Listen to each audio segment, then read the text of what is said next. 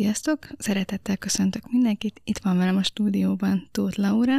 Nagyon örülök, hogy elfogadtad a meghívást. Mesélsz magadról pár szót, hogy, hogy mi az, amit fontos rólad tudnunk, milyen témában fogunk vajon most beszélgetni. Mindjárt kiderül, hogy vajon virágkötő vagy-e, vagy gyógymasször, vagy esetleg pszichológus. Szia, köszönöm a meghívást. Én felnőtt klinikai szakpszichológus vagyok, és pszichoterapeuta jelölt, és pont ahogyan készültem a beszélgetésünkre, nyilván sok mindent átgondoltam, és képzeld, a hétvégén jutott eszembe, hogy nekem már 18 éve része a pszichológia az életemnek, úgyhogy nagy körül lett ez a kapcsolat, úgyhogy nagyon örültem, amikor ezt így realizáltam magamba. És én mostanában egyéni terápiákban dolgozom, most már egy három-négy éve talán, igen. Hmm. Igen, örülök, hogy, hogy említed, hogy hogy mivel foglalkozol, mert hogy ugye ez, ezzel a témával fogunk ma itt dolgozni.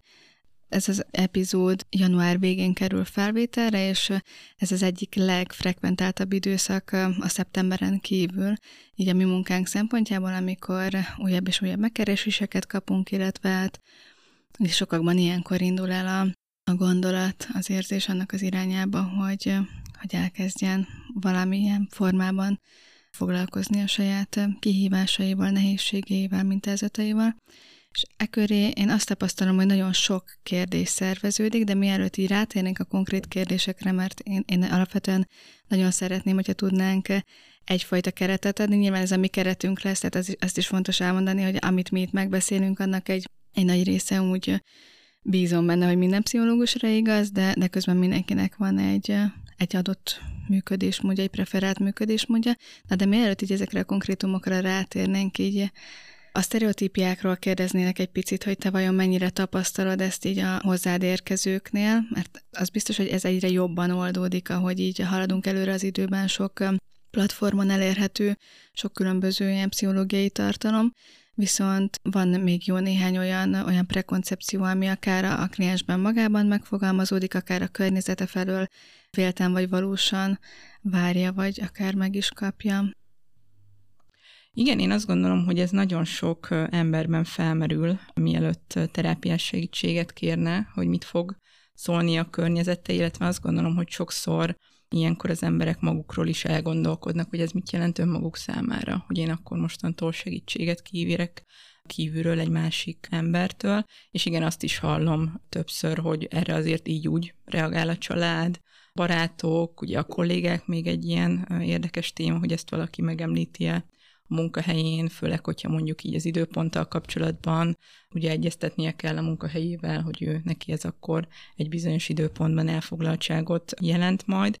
Hát bárcsak azt mondhatnám, hogy ez már úgy oldódik, azért én is Budapesten dolgozom, szóval itt talán több embernél már ez abszolút nem jelent problémát így a környezetben, de azért még azt kell, hogy mondjam, hogy én is sokszor tapasztalom azt, hogy valaki a nem tetszését fejezi ki, vagy nem értik sokszor, hogy erre miért van szükség, az pláne nem, hogy ennek milyen haszna lenne annak az egyénnek az életében. És hát igen, azt tudom úgy a terápiában is, hogy hátráltató tényező lenni, hogyha valakinek egy közeli hozzátartozója, akár netán a párja ebben a folyamatban nem támogatja, hogyha ez egy ilyen tabuvá alakul ki egy kapcsolatban bárkivel, hogyha valaki esetleg abban is bizonytalan lenne, vagy az, az, azt gondolná, hogy mondjuk az ő vele való kapcsolat is téma lesz egy terápiában, ugye az nyilván szokott nem tetszést vagy aggodalmat kiváltani, de vannak szerencsére pozitív tapasztalataim is, tehát hogy sok páciens, vagy több pácienstől hallottam már azt, hogy ők ezt bátran felvállalják, főleg, hogyha mondjuk így a terápia vége felé közeledünk, akkor bátorítanak is másokat arra, elmondják a saját tapasztalataikat, akár konkrétumokat, hogy ott mi történt, és én azt tapasztalom, hogy ez tud akár egy ilyen lavina effektust is beindítani, hogy akkor több ismerősről is még ott akár a terápiában mesélik, hogy akkor ő is elkezdte, Ugye ebben az időszakban elkezdődhet egy ilyen együttgondolkodás, baráti találkozókon, vagy bárhol, amikor valaki mesél az élményeiről, változásairól, és akkor akár igen történhetnek ilyen felismerések is, hogy hú, ez nekem is probléma az életemben. Úgyhogy én reményteli vagyok abban, hogy a jövőben erről hitelesebb kép fog majd sokakban kialakulni, talán ennek így a misztikussága is elveszik majd idővel, hogy a terápia az bármifajta, nem tudom, mi lenne, vagy hogy a pszichológusok gondolatolvasók lennének, ugye ezt mindketten tudjuk, hogy nem igaz. És igen, én, én remélem, hogy az idővel majd így bekerül majd így a mentális egészség megőrzése, meg akár a visszaszerzésének az eszköztárába az emberek számára. Hmm. Milyen szép, ahogy mondod, hogy, hogy van ennek a, a szakmának egy ilyen misztikuma. És tulajdonképpen azért is vagyunk egy picit itt, hogy, hogy ezt a, a képet, ami, amit akár így filmek, vagy, vagy a saját fantáziánk mentén látunk, hogy egy szobába, egy pici szobába két ember bezárkózik, és nem tudjuk, hogy mi történik ott. Ezt egy picit így, így feloldjuk. Én egyébként sokszor találkozom így ilyen szülői visszajelzésekkel, nyilván ilyen áttételes szülői visszajelzésekkel, hogy akkor te ott rólam beszélsz, akkor te ott kibeszéled, és akkor biztos, hogy arra fogtok jutni, hogy, hogy neked rossz gyerekkorod volt, és, és hogy én elrontottam dolgokat. Nyilván ez a, a, annak az adott személynek a története, meg az ő megküzdései, de hogy alapvetően én bízom abban, hogy a legtöbb pszichológus kolléga velünk együtt az erőforrás központúságban mm. hisz, és nem abban, hogy mind jobban elmélyítsünk egy, egy akár traumatizáló mm. történetet. Persze része a, a munkánknak az, hogy, hogy nehéz kérdésekkel dolgozunk, de nem, nem az az elsődleges, hogy arra mm. én nagyon erősen felhívjuk a figyelmet, hanem hogy, hogy ezt az én erőt meg tudjuk növelni, amit mondtál is, hogy, hogy ahogy halad valaki előre, úgy, úgy egyre jobban meg, meg tudja magát mutatni másoknak. Igen, és én azt gondolom, hogy a terápiában nyilván megvan ez, hogy egy ismeretlenül beugrunk bele, amikor belekezdünk egy ilyen folyamatba.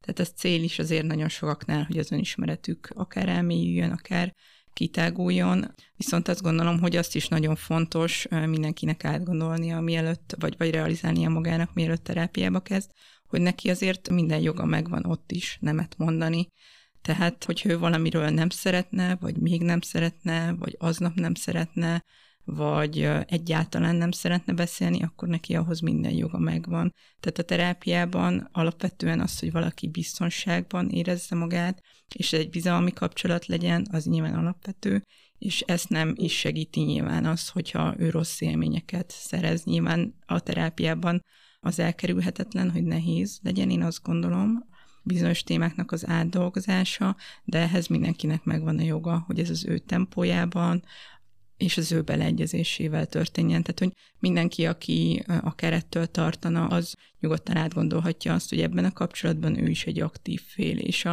a nemetmondásra is ugye egy asszertív jog. Ha valaki azt szeretné, hogy az élete egy bizonyos területe érintetlen maradjon a terápiában, arra én azt gondolom, hogy sokaknak megvan a joga, erre nyilván el lehet gondolkodni egy terápiás viszonyban, hogy ennek miért érzi a szükségét, de én azt gondolom, hogy ez, ez lehet egy ilyen megnyugtató gondolat mindenkinek, mm. hogy a, a kölcsönös kétoldalú beleegyezés, a konszenzus az egy alapvető érték a terápiában, meg ezekben a mm. kapcsolatokban. Igen, tehát nem... nem a kényszergyógykezelés ugye az egyetlen kitétel ez alól, ahol ugye ön vagy közveszély merül fel valakinek az esetében, ott ugye előfordulhat az, hogy valaki az idő annak a pillanatában nem egyezik bele abba, hogy őt gyógykezeljék, de ez ugye meg tud változni, amikor valakinek javul az állapota, vagy pedig, hogyha ez mondjuk akár egy szuicid, akár egy pszichotikus epizód, azután ezt ő, ők azért sok esetben máshogy látják. Hogy hmm, ez lehet tisztulni. Az is lehet egy elsődleges cél, hogy a páciens is lássa azt a, a problémát, amit esetleg a környezete, vagy ami miatt mi ezeket a helyzeteket problémának nevezzük meg. Hmm. Szóval, ha az átlag populációt nézzük, nem, nem azokat, akik, akik kényszergyógykezelésre szorulnak, akkor azt elmondhatjuk, hogy nem egy ilyen kötelező lelki lemeztelenedésről van szó, hanem, hanem ebben lehet határt húzni, meg sokszor azt gondolom, hogy, hogy a terápia az, az a legerőteljesebb gyakorlóterep ahol ugyanúgy ezt a fajta szabályozást, hogy én mennyit mutatok, hogyan vagyok, gyakorolom. Nyilván ez nem azokra a helyzetekre érvényes, amikor valamivel lenne dolgom, és egy iszonyatosan nagy ellenállás van bennem, úgyhogy ezt ne használjuk ilyen ütőkártyaként, hogy idejöttem azért, hogy az anyámmal való viszonyról beszéljek, de erről nem vagyok hajlandó, vagy nem vagyok hajlandó a gyerekkoromról beszélni, mert sokszor van olyan, hogy valaki egy, egy elakadással jön, és akkor azt mondja, hogy beszéljünk az elakadásról, de arról, hogy mi volt, vagy előttem, vagy mi vezetett oda, arról nem ami azért meg tudja nehezíteni a dolgot, szóval ezt, ezt egy indokolt esetben hmm. alkalmazzuk. Igen, én azt gondolom, hogy a terápiákban sokszor felmerül, vagy én ezt a, a, az első szakaszban meg is szoktam beszélni a hozzám fordulókkal, hogy itt azért át, érdemes átgondolni azt, hogy lehet, hogy itt rövid távon lesz egy egyensúlytalanság, rövid távon lehet arra számítani, hogy amíg tart a terápia, annak azért lesznek nehéz elemei, nyilván lehetnek nagyon kellemes ülések is, vagy korrektív emocionális élményről is beszélünk, amikor valaki teljesen mást, valami ismeretlent, valami jót él meg a terápiában, ami esetleg korábban hiányzott a, a, a kapcsolataiból. Viszont igen, azért ez egy hosszú távú befektetés, tehát én azt szoktam mondani, hogy ha a terápia nehéz, munka, az átalakulás nem elsőre sikerül, hanem többször neki kell futni, vagy esetleg már valaki úgy érkezik, hogy azért már küzdi magában egy ideje ezeket a nehézségeket, akkor valószínűleg jól csinálja. Úgyhogy mm. Valaki azt érzi, hogy a terápiában nem sikerül ezt a mélységet megtalálnia, vagy, vagy um, nem érzi azt, hogy bármi történne, ott azért érdemes először nyilván neki, utána pedig a terápiában ezen elgondolkodni, hogy van-e valami félelem attól, hogy ők ott valamit akár megismerjenek, vagy valami módon megérintsenek. Hmm. Na, de mielőtt eljutnánk addig, hogy ellenálljunk, mert azért ahhoz már kell egy, egyfajta minimális kapcsolat, de hogyan, hogyan látod ezt, hogy mi szükséges ahhoz, hogy, hogy valaki akár ilyen jellegű professzionális segítséget kérjen, akár így kapcsolatfelvételt kezdeményezzem. Uh-huh. Igen, én ahogy készültem, sok mindent átgondoltam, és végül arra jutottam, hogy lehet, hogy ezzel segítünk a legtöbbet így a hallgatóknak, hogyha átnézzük így a terápiának a három fő fázisát. A legtöbb terápiáról lehet azt azért tudni, hogy van egy bevezető fázisa, ami kezdődhet egy első interjúval, később egy ilyen explorációs szakasszal. A második része az sok esetben egy munka fázis, ahol ugye a lényegi munka történik, és utána pedig van egy lezárás. És én ahogy készültem, utána kerestem, hogy a WHO-nak mi a, a mentális egészség fogalma, és ha megengeded, ezt így felolvasnám, megidézném. Ők azt mondják, hogy a mentális egészség a jólét olyan foka, amelyen az egyén megvalósítja képességeit, meg tud küzdeni az élet mindennapos nehézségeivel, eredménnyel és gyümölcsözően képes dolgozni, valamint hozzá tud járulni saját közösségéhez. Hát egy nagyon jó cél, de ugye sokunk... Nagyon nem. eszenciális. Mm, igen. És azért sokunk találjuk úgy magunkat az életünk egy pontján, hogy talán nem ezt gondolnánk, hogy ez jellemez minket a legjobban. Úgyhogy amikor valaki szakemberhez fordulott, azért előtte sok minden szokott történni, és én a készülés során még valahogy így az utamba akadt három zeneszám, amin azt éreztem, hogy nagyon jól át tudná adni a hangulatát annak, hogy milyen munka zajlik ebben a három szakaszban, és a bevezető szakaszhoz, vagy így a, a terápiába fordulás időszakához én Pinknek a Happy című számát találtam, ami nekem nagyon arról árulkodik, mennyi szenvedéssel tud járni az, ahogyan valaki végül elérkezik egy segítőhöz, és hány kör, hány olyan időszak, nap, nehézség, krízis lehet az életében, mire végre ő valamit úgy fogalmaz meg, hogy ez egy probléma. Ezzel nekem nehézségem van. Én ezen szeretnék változtatni. Én azt gondolom, hogy amikor valaki önmagán gondolkodik, akkor belátni azt, hogy nekem valami nem megy, az nagyon nehéz. És amit mi ugye pszichológusok problématudatnak nevezünk, ugye az az elsődleges szükséges feltétele a terápiának. Azzal gondolom, te is találkoztál már, hogy ilyen küldött páciensekkel nagyon nehéz együttműködni, tehát hogyha a szomszédom gondolja azt, hogy velem probléma van, vagy a párom, vagy a főnököm, vagy bárki, ugye akkor én nagyon nehezen fogok ezen sok esetben terápiában dolgozni, mert ez nem az én nehézségem. Tehát akkor ugye azt szoktuk javasolni, hogy az menjen el, akinél a szenvedés fennáll, nem pedig az, akiről azt gondolják, hogy ő szenved, mert ugye Az indexpáciens. így van, így van, neki nem lesz ugye meg a, a motivációja. Úgyhogy amikor valakinél ez megszületik, akkor általában a terapeuta, vagy a, a sok szakember ugye egy első interjút javasol ezeknél az embereknél. Én amikor hozzám fordulnak, akkor kérek egy ilyen rövidebb bemutatkozást, kérem, hogy legyen egy bemutatkozás. Amit a bejelentkező e-mailben Igen, gondolod? igen, Aha. igen, igen. Legyen egy bemutatkozás, fogalmazzák meg azt, hogy mi a, a fő panasz, vagy Mm. probléma, amivel jelentkeznek, illetve hogy van-e már egy cél, ami felé ők így haladnának. És azt gondolom, hogy ebben a korai szakaszban, amikor ugye eljutunk az első interjúig, vagy akár teszteket veszünk föl egy explorációs szakaszban, jó is, hogyha ezek a csontvázak kidőlnek a szekrényből, ami nyilván talán emiatt ennek a szakasznak a legnehezebb fázisa, vagy a legnehezebb feladata, ugye szembenézni azzal, hogy honnan indulunk. mivel van dolgunk. Ez egy picit olyan, az, az jut erről eszembe ilyen, ilyen metaforaként, amikor elkezdünk lakást felújítani, és így végül csak ki kell festeni, aztán így, így hozzáérünk a falhoz, és van, hogy valahol leomlik, kiderül, hogy valahol a drótok zárlatosak, stb.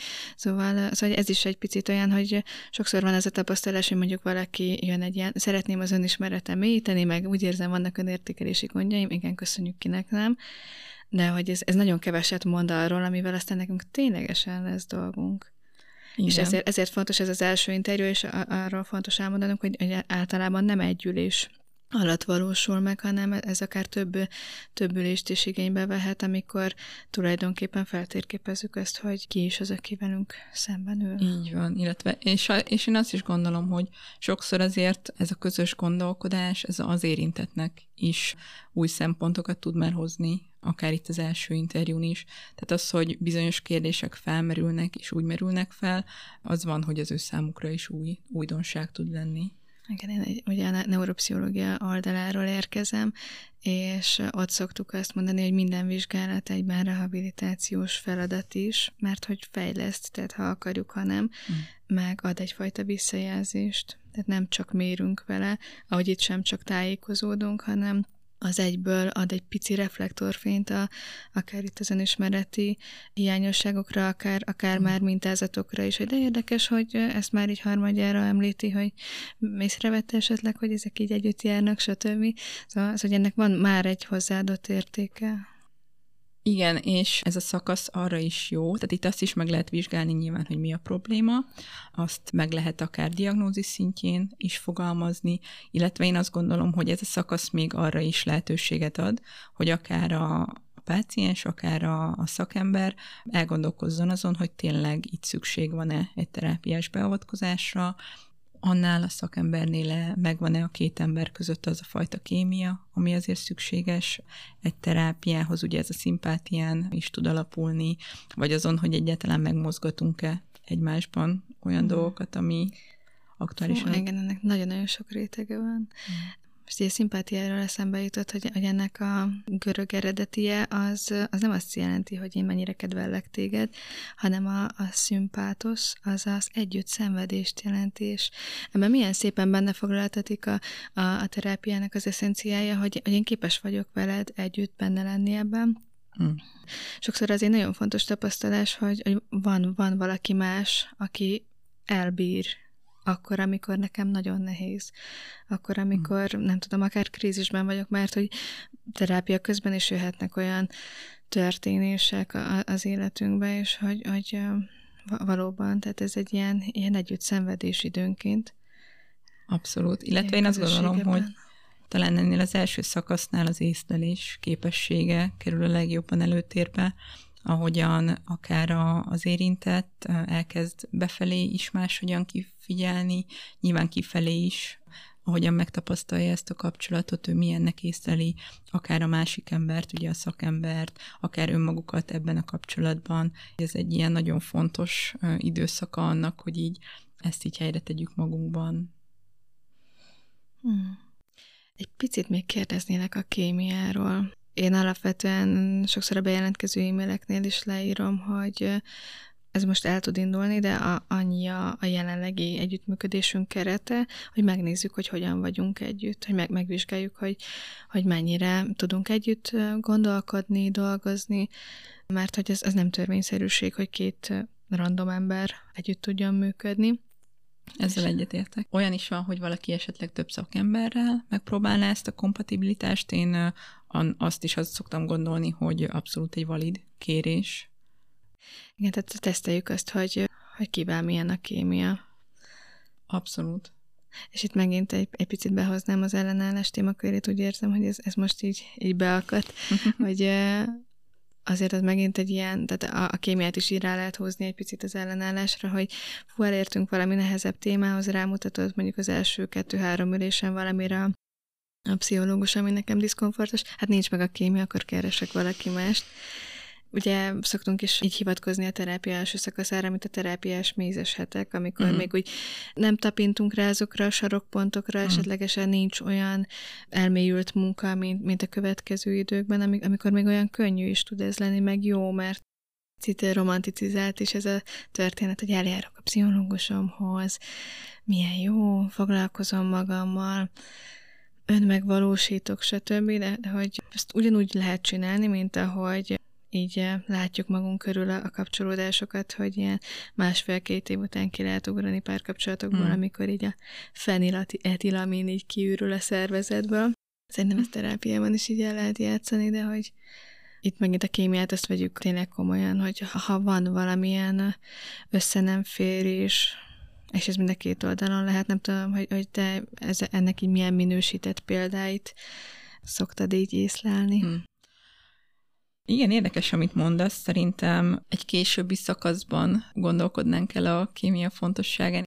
Tehát az elköteleződés egy kapcsolatban már a korai szakaszban kell, hogy megtörténjen, tehát még a munka fázis előtt, és én azt gondolom, hogy ott érdemes ezt magunknak tisztázni, hogy köztünk jól működik ez a kapcsolat, illetve valóban ezek a mézesetek nagyon fontosak ahhoz, hogy később majd, amikor elkezdjük megterhelni a kapcsolatot ezekkel a nehéz élményekkel, a nehéz dolgok átdolgozásával, akkor már meglegyen ez az alap, meglegyen ez az élményünk, hogy mi, mi azért tudunk jól is együtt lenni.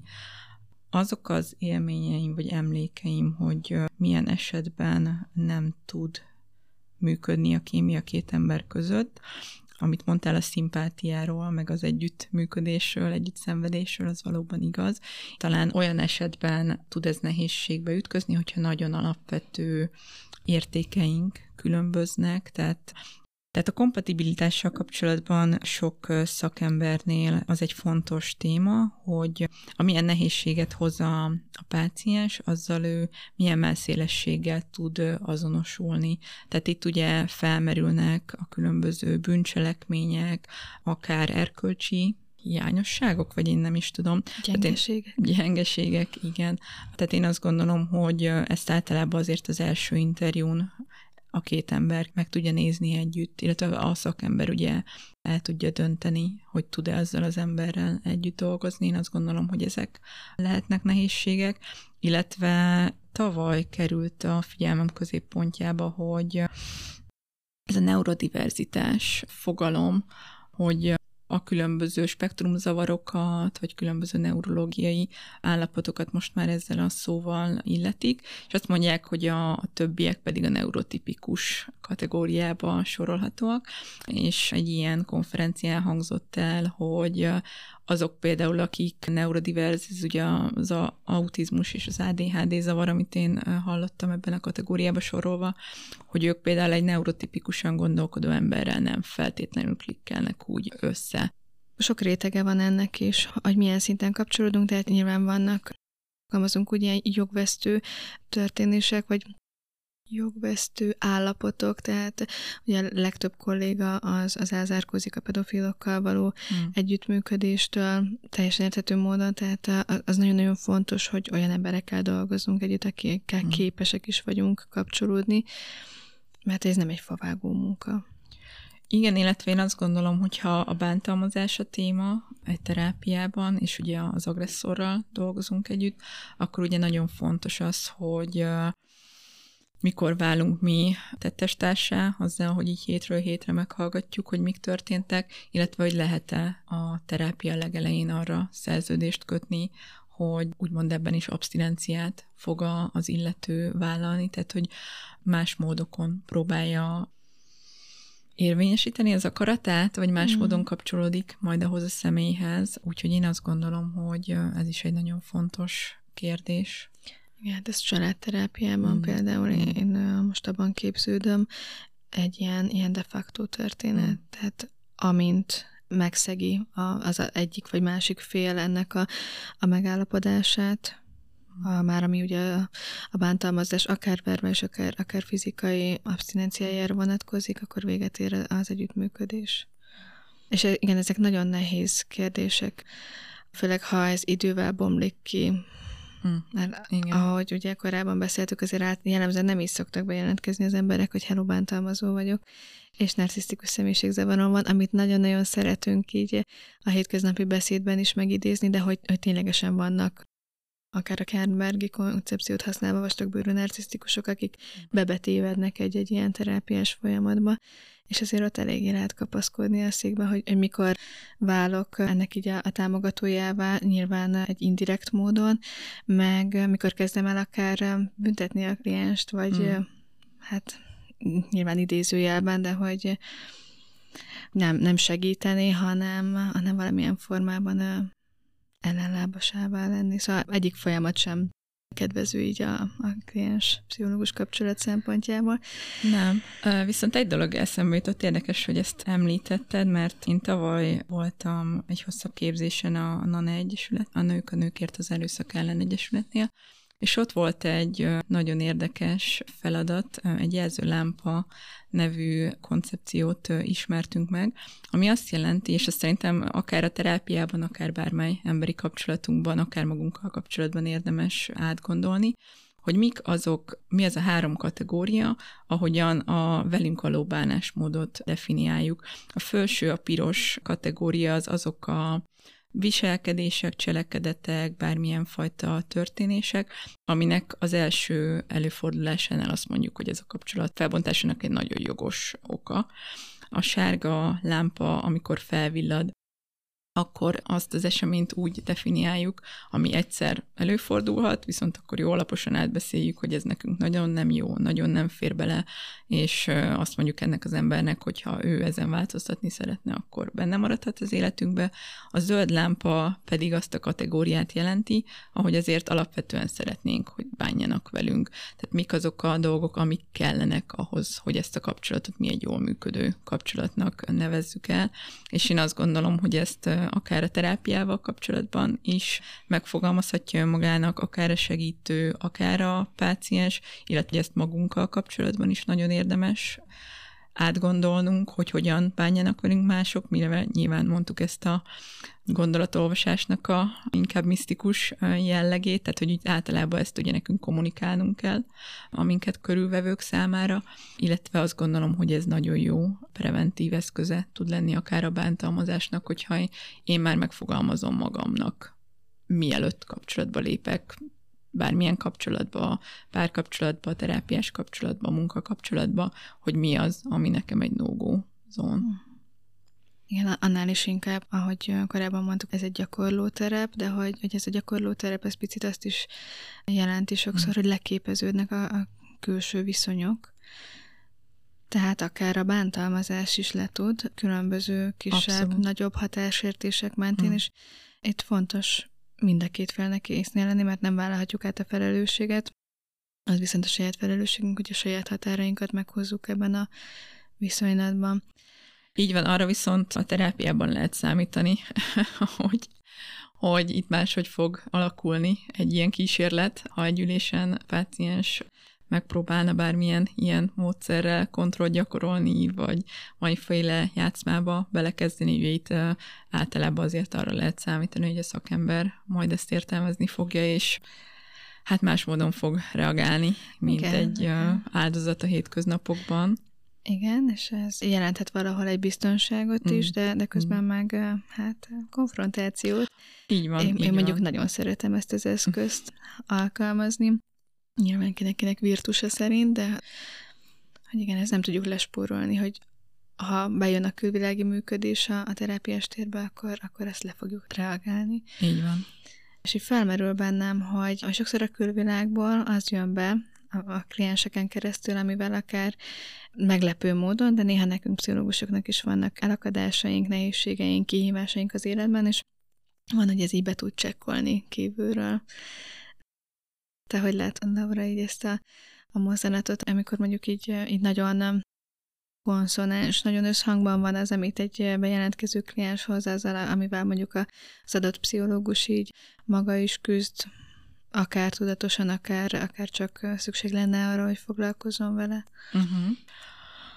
Én azt gondolom, hogy a, az önismeret az egy alapvető feltétele a szakemberré válásnak. Kellene, hogy legyen. Kis csillaglábjegyzet. Igen. Ugye mi egy hosszú egyetemi képzés, meg továbbképzések útján válunk szakemberré, de ez egy bizonyos ponton, például a szakképzés alatt, vagy a terapeuta képzések során azért már egy szükséges elem lesz az, hogy valaki önismeretet is szerezzen, és igen, én azt gondolom, hogy ha valakinek van saját élménye, ugye a saját életéből, aztán a terápiában abban egy megdolgozott tapasztalatlevonás történik, vagy meglátja azt, hogy ennek milyen aspektusai vannak, az nagyon sokat tud segíteni azoknak, akiknek utána, akik utána páciensként hozzáfordulnak. Talán itt az egy fontos szempont, hogy én akutan, aktuálisan küzdök-e valamivel, amivel a hozzám bejelentkező is szenved, mert akkor azért a kérdés az, hogy egy lépés előnyöm van-e, vagy pedig nem tudom, én ezt már évek óta valahogy így megküzdöttem magamban. Is felelősség kérdése kerül előtérbe, hogy én elvállalok-e valakit, akinek mondjuk ugyanolyan krízise van, mint amit én akutan éppen élek mert ott nem biztos. Hát elbírom el. Így a van, kettőnk így van, nehézségét, így meg így van. az elfajta megdolgozatlanság, az, az kiváló ilyen projektív identifikációkhoz mm. tud vezetni. Ennek a kifejezésnek annyi a lényege, hogy ami van a saját életünkben, azt valamilyen formában megteremtjük a, a másik által ilyen tapasztalásként, talán ez így egy korrekt és érthető magyarázat erre. Igen, azt gondolom. Igen, és van ennek egy sokkal izgalmasabb része, amikor mondjuk két szép ember találkozik, hogy ilyen nagyon plastikusan fejezem ki magam. Tehát ahogy, ahogy így beszélgettünk, tehát minden, ami pszichológus és kliens között megtörténik, az, az nagyon emberi. És ebbe az emberiségbe mm. beletartozhat az is, hogy, hogy mondjuk a, ezt az intim és biztonságos viszonyt összekeverjük a vonzódás érzésével, és ez, ez is kiderülhet akár itt a, a folyamat elején is, hogy de jó, hogy végre valaki figyel rám, és lehet kapcsolódni, akkor ez biztos valami más, meg kibontakozhat így később is. Ilyenekről esetleg hallottál-e, vagy, vagy van-e, van-e ezzel kapcsolatban bármilyen gondolatod? Hogy a páciensek ezt a kapcsolatot ez, a személyes... Ez mind a két oldal. Tehát igen, a, a hmm. páciensek inkább abból az irányból, hogy valaki figyel, és akkor lehet egy ilyen intimitást hmm. megtapasztalni, hmm. ezt így jól össze lehet mosni a kötődés, vonzódás, vágy megélésével, de hát pszichológus oldalról is én, én el tudom képzelni, nem nem tapasztaltam még ilyet a saját praxisomban, de, de ezt el tudom képzelni, hogy, hogy meg tudnak mozdulni érzések. Uh-huh.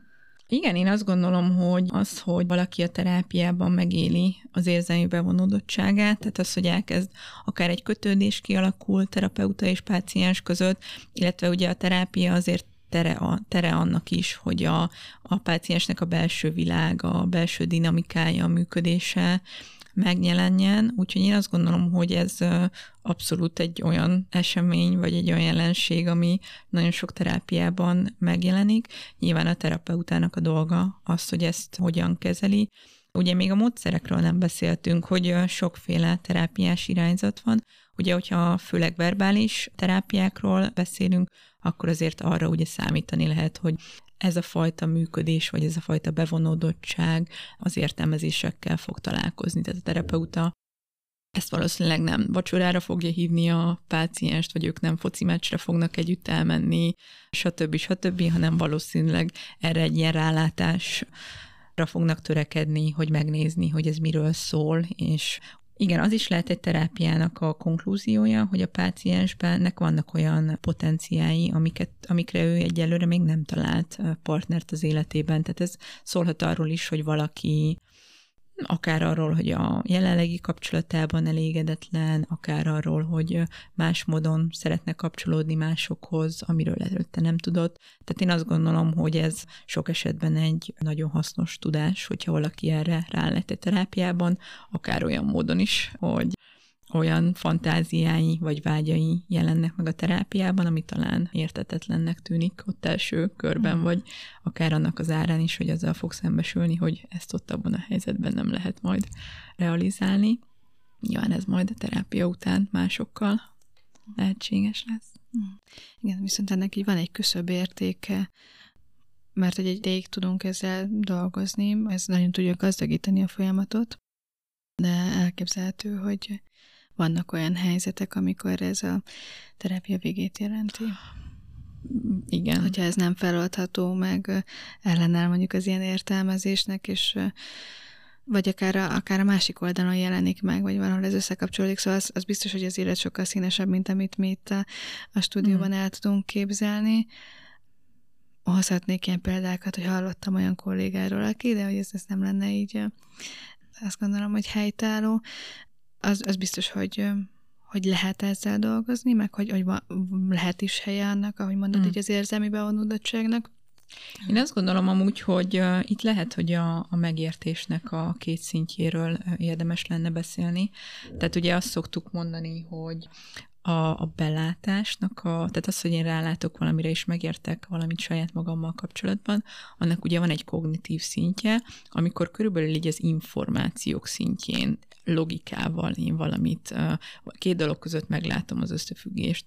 És van ennek egy mélyebb szintje, ahol viszont érzelmi szinten élmény szinten, empátiával tudom ezt a valamit magamban így megtalálni és megérinteni. És ugye ezek azok a helyzetek, ahol akár egy katarzis meg tud történni egy terápiában, ahol két dolog végre összeér, ami, ami sokáig valakinek így élmény szinten, vagy érzelmi szinten nem volt leképezhető, és én azt gondolom, hogy amint erre a második szintre valaki el tud jutni egy terápiában, mindegy, hogy ez együlés, ötülés, tíz év, nem tudom bármi, az tudja ezt feloldani, ezt a helyzetet, amiről beszéltél, és akkor én azt gondolom, hogy nincs szükség a terápiának a, a megszakítására, mm. vagy arra, hogy valaki ezt akkor nem tudom, tíz terapeutával megélje, és járjon mm. uh, virágról virágra.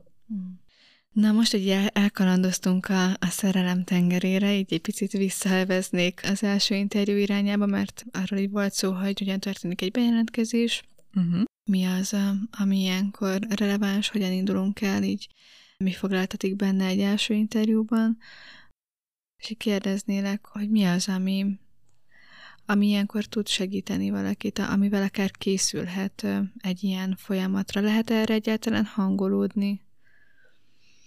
A tudatosság az már ezen a szinten is nagyon fontos, tehát hogyha valaki átgondolja azt, hogy a körvonalazza azt, hogy ő neki mi jelent nehézséget az életében, az nyilván nagy segítség az első interjún, illetve köztünk azért szóba szokott kerülni az is, hogy tehát azt gondolom, hogy érdemes ennek a nehézségnek a részleteivel is tisztába lenni, vagy akár ezeket, ezekre készülni, hogy ez a valami mióta áll fenn, mikkel lehet őket összefüggésbe hozni, volt -e esetleg valamilyen családi előzmény, tehát ugyanez a nehézség valamilyen formában megjelente az elődeinknél, az is talán érdekes, hogy valakinek volt-e korábban olyan nehézség az életében, amikor pszichológushoz fordult, ez ugyanez-e, ami most aktuálisan a jelentkezéskor felmerült nála, ma már azért talán sokan vannak, akik gyerekként is fordultak, vagy akik a szülei vittek segítségért, esetleg ilyen iskolaérettség, vagy bármilyen oknál kifolyólag illetve ennek a nehézségnek sok aspektusát át lehet akár már a korai szakaszban gondolni, akár az első interjún, akár a készülésnél, Amit még érdemes ilyenkor átgondolni, azt a, a kontextust, amiben ez a nehézség megjelent, ugye akár azt, hogy az érintett milyen élethelyzetben van, erről szót ejteni ott az első interjún, illetve ugye a közeli akár családtagokat, akár ismerősöket, akár azokat a szereplőket, akik ebben, tehát a társas kontextusát ennek a zavarnak, mm, illetve igen, akár arról is érdemes beszélni, hogy az érintett milyen módon próbáltam el megoldani ezt a nehézséget, illetve igen, bármi, amit el tudunk mondani önmagunkról, én azt gondolom, hogy hasznos lehet, ami talán elsőre nem is tűnik úgy, hogy releváns ebben a kérdésben, de én azt gondolom, hogy érdemes, amikről azt gondoljuk, hogy fontos, vagy számunkra fontos, azokra érdemes azért az első interjún szót ejteni. Hmm. Ez lehet akár egy hiedelem, bármi, egy szokás, bármi, amit azt gondoljuk, hogy tehát általában azért az, hogy én valamit összefüggésbe hozok valamivel, annak azért van egy információ tartama. És az, hogy milyen magyarázó modelljeink vannak a nehézségeinkre, azért annak a megismerésre szerintem fontos tud lenni egy első interjún, hogy én mivel magyarázom, miért van nekem ez a nehézségem, miért nem tudom megoldani, miért érzem magam tehetetlennek ezzel kapcsolatban. Igen, meg hát eh, nagyon sok szempontból így működtetjük az életünket, tehát vannak különböző megküzdések, és akkor erre is így, így jól mm. lehet kitérni, hogy mi volt az a, az a működésmód, ami eddig is elvitt engem, még hogyha így úgy amúgy nehézségek, mm. krízisek eh, árán, meg ezek között is lehet olyan, amit akár meg is lehet erősíteni, mert ugye a terápia nem csak arról szól, hogy mi, mi az, ami rossz, hanem mm. hogy mi az, ami egyébként jól működik, és a, amit így eh, értékként, erőforrásként vissza tudunk jelezni, meg tudunk erősíteni.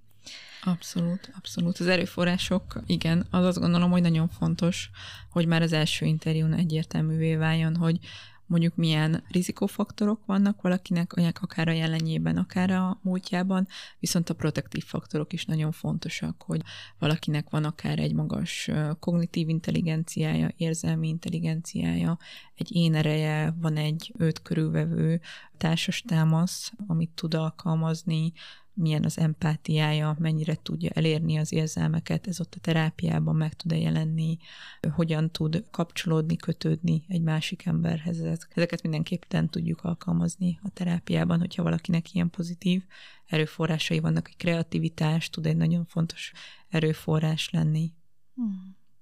Igen, és hát ez az is hozzátartozik így a készülés, a hangolódáshoz, hogy ez jobbára inkább így a belső munkagyakorlásának az elindítása, mert ugye az első ülés ez nem úgy történik, hogy így kinyitunk egy csapot, és valaki nyilván a kliens így elkezdi mondani, ami van, hanem hogy közben mm. vannak kérdések, akár visszatükrözés, akár, akár ilyen tisztázó kérdések, stb. Én olyannál is találkoztam, aki, aki így hozott egy ilyen megírtál négyes oldalt, és tántoríthatatlan volt, hogy ő azon így végigmenjen, de hogy, hogy közben az itt és mostban a kapcsolódásban, mm. mint ahogy itt a podcast keretében is ez sokkal fontosabb, hogy, hogy itt legyünk jelen, ne, ne mm. egy ilyen konstruktumhoz ragaszkodjunk, mert ez jó, hogyha vannak hívószavak, meg így van egy kerete, amiben így, így mozoghatok, de, de sokat ki tud venni, hogyha nem arra reagálok, amit mondjuk a pszichológusom kérdez. Mm. Említettem a keretet, így a, a keretek azt hiszem, hogy a, a munkánknak így a legerősebb bástyái, ami sokszor így felvet kérdéseket, hogy miért kell magázódni, uh-huh. miért nem lehet lemondani előző nap, miért miért kell pontosan annyi időt ott lenni, mert nem lehet elmenni fél óra után, ha nekem ez már így, így nagyon terhes, stb. Tehát ilyen nagyon sokféle kérdést tud megfogalmazódni a keretekkel kapcsolatban. És így kérdeznének, hogy, hogy te miben látod a fontosságukat? Uh-huh. Miért vannak? Hát ugye, hogyha már terápiás keretekről beszélünk, akkor nagy valószínűséggel lezártuk a terápiának, vagy ennek az együttműködésnek az első fázisát, ezt a bevezető fázist, és nagy valószínűséggel a szakember meg a, a páciens egy konklúzióra jutott azzal kapcsolatban, hogy meg tudtak nevezni valamit, egy problémát, amin ők dolgozni fognak. Valószínűséggel itt a terápiának is sikerült találni egy fókuszt, amin ők együtt fognak dolgozni. Itt a munkafázisban kerül elő ez a változási motiváció téma, ami ugye, vagy akár ebből a szenvedésnyomásból táplálkozhat, vagy abból, hogy valaki változni szeretne, és azt gondolja, hogy újfajta megoldásokra van szüksége. És itt megint jön az én felkészülésem a, a zenékkel kapcsolatban.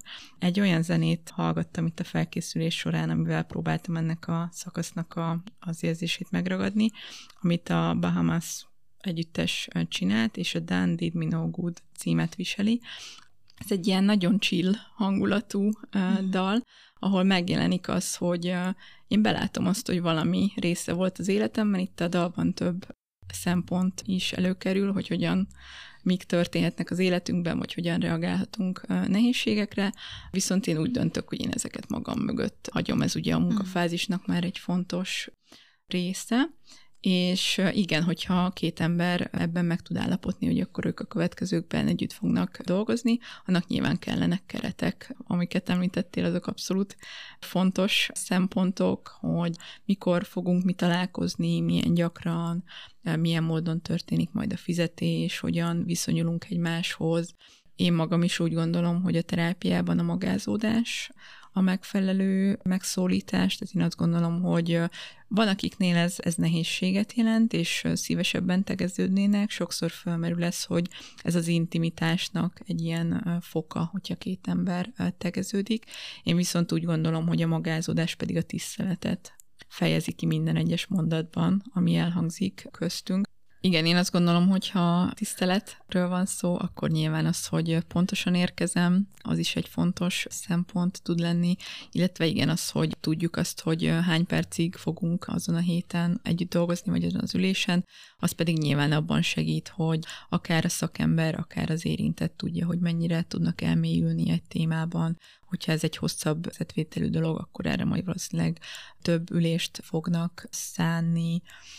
Hmm igen, tehát én azt gondolom, hogy amikor a keretekről beszélünk, akkor úgy nyilván annak a feltételeit teremtjük meg, hogy ez egy hosszú távú, stabil, terhelhető kapcsolat legyen, amivel tudunk élni, és amire tudunk építkezni, és nyilván ez minden kapcsolatra igaz, hogy ennek akkor kell, hogy bizonyos dolgok elemei legyenek, és hát ki kell zárni, hogy bizonyos dolgok pedig elemei legyenek a terápiás szerződéskötésnél azt is érdemes tisztázni, hogy milyen szerep fog hárulni a terapeutára, illetve hogy a páciens mivel tudja segíteni ezt a munkát.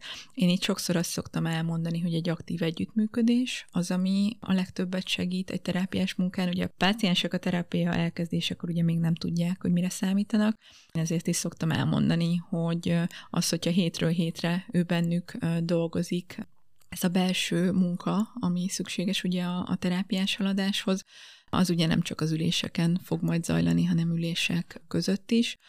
Ehhez ugye nyilván kell az, hogy legyen köztünk egy konszenzus arról, hogy itt a terápián nincsenek tabuk, bármit lehet érinteni, amit az illető relevánsnak gondol. Itt, amit mondtál a mézesetekről, az ugye ezt a terhelhető kapcsolatot alapozza meg, illetve azt gondolom, hogy ez az aznap lemondott ülés kérdésében érdemes azon is elgondolkodni, hogyha ez előkerül terápiában, hogy az esetleg egy impulzívabb működésről szól, tényleg a tisztelet kérdéséről szól, illetve azt gondolom, hogy ez nagyon jó alkalmat tud arra adni, hogy az érintett együtt átgondoljuk azt, hogy ő amúgy más embereket is így kezele az életében, mások idejéről mit gondol, a kapcsolatairól mit gondol. Ez például egy jó szabály, ami, hogyha egy terápiás szerződésben benne van, hogyha akár ennek következményei vannak anyagi vetülete, vagy bármi. Mm. Hát, hogy ez, ezért így a felelősségben tartásra is utal számunkra, mivel hogy, hogy ezek a terápiás alkalmak, ilyen kis szigetszerű képződmények a, a heteinkben, de hogy közben zajlik a gyakorlás, és ezt fontos mhm. visszacsatornázni oda, ahova, ahova az így, így való, meg hát az egy dolog, hogy sokszor ez így a terapeuták idejével való játszásnak is tűnhet, de, de hogy ez a saját magunkkal szembeni tiszteletet is mm. megkérdőjelezi, hogy az én önmagamnak tett akár ígéretem, hogy, hogy foglalkozom magammal, és a heti 168 órából azt a 45-50 percet oda oda szentelem ennek, azt, azt én komolyan veszem el. Mm.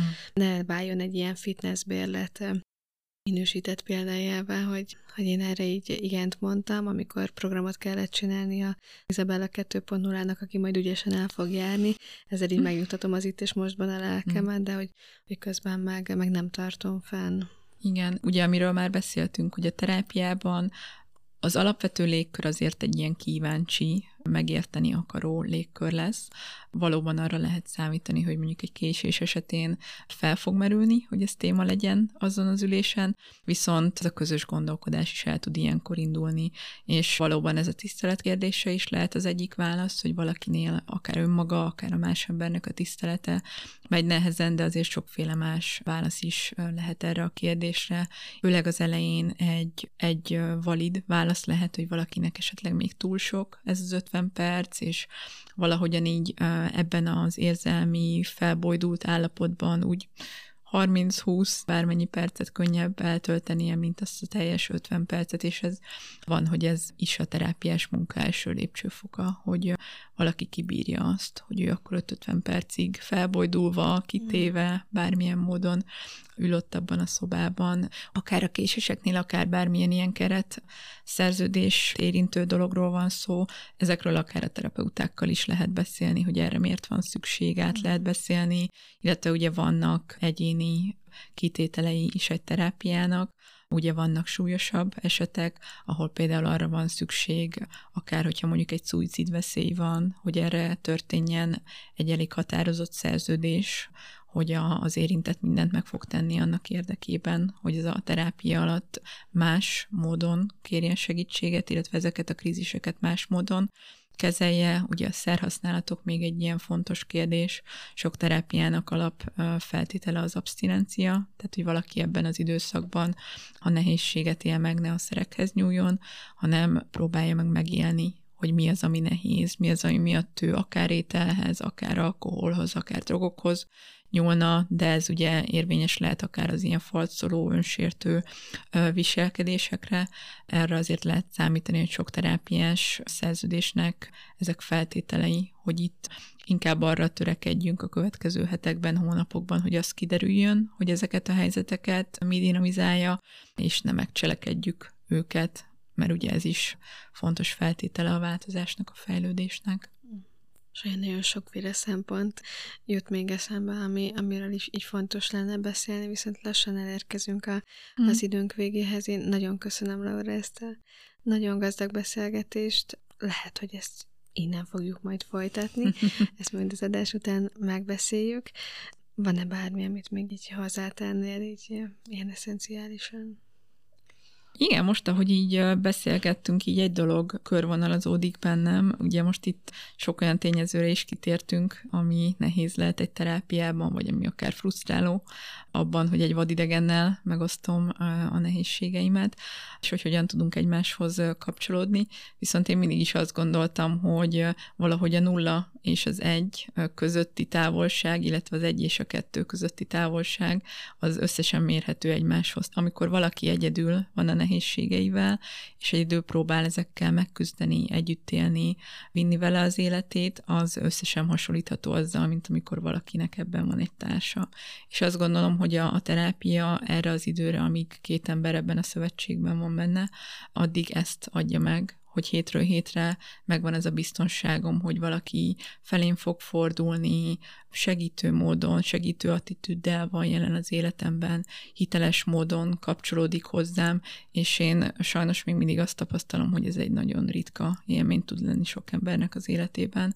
Úgyhogy én azt gondolom, hogy a terápiával kapcsolatban az előnyei az mindenképpen bőven meghaladják a hátrányait.